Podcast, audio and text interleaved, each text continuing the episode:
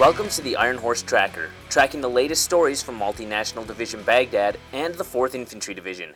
I'm Sergeant Kyle Pflieger. Specialist Michael Cox tells us how American and Iraqi forces prepare for joint operations. Multinational Division Baghdad forces, along with the 3rd Battalion, 42nd Brigade, 11th Iraqi Army Division, conducted a rock drill in preparation for a joint operation being conducted in Sadr City. Lieutenant Colonel Brian Eifler, the battalion commander for Task Force 16th Infantry, 2nd Brigade Combat Team, 1st Armored Division, explains the purpose behind the rock drill. Uh, basically, what we did was do a combined rock drill with our counterparts uh, to one show them what right looks like as far as rock drills and the troop leading procedures and what we call the Iron Horse Big Eight. Uh, that talks about uh, the troop leading procedures, doing rock drills, rehearsals, handing out maps and imagery, and making sure everybody understands. Uh, the operation before they go out. Sand tables were built to scale in order to represent the areas for the upcoming task. U.S. and Iraqi leaders took turns discussing the key points and goals of the operation. The rock drill is beneficial because it allows all of the elements involved to be present and see how the task should unfold.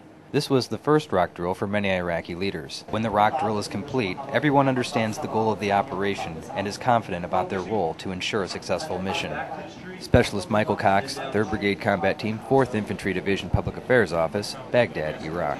And now, this week's Iron Horse Family Album, featuring Staff Sergeant Justin Roberts, a personnel NCO for the 4th ID. My name is Staff Sergeant Roberts. I'm from 4th Infantry Division, and I'm here to talk about my family. I have a wife, Candace, and a two-year-old daughter, Abigail. It's, it's, pretty, it's really tough being away from family. Uh, the long distance is hard, but uh, we stay in, stay in contact pretty good. My daughter's actually beginning to talk and can hold conversations now, so it makes it a lot better.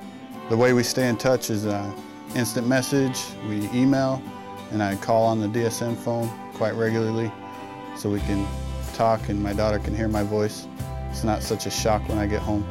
My wife sends me a lot of pictures of my daughter so that I can see how she's growing. She's real into princesses, so she sent me some pictures of her princess birthday party. She's all dressed up, so I really enjoyed those. That concludes today's Iron Horse Tracker. To learn more about the soldiers and units supporting Multinational Division Baghdad and the 4th Infantry Division, check out our website at www.hood.army.mil slash 4ID.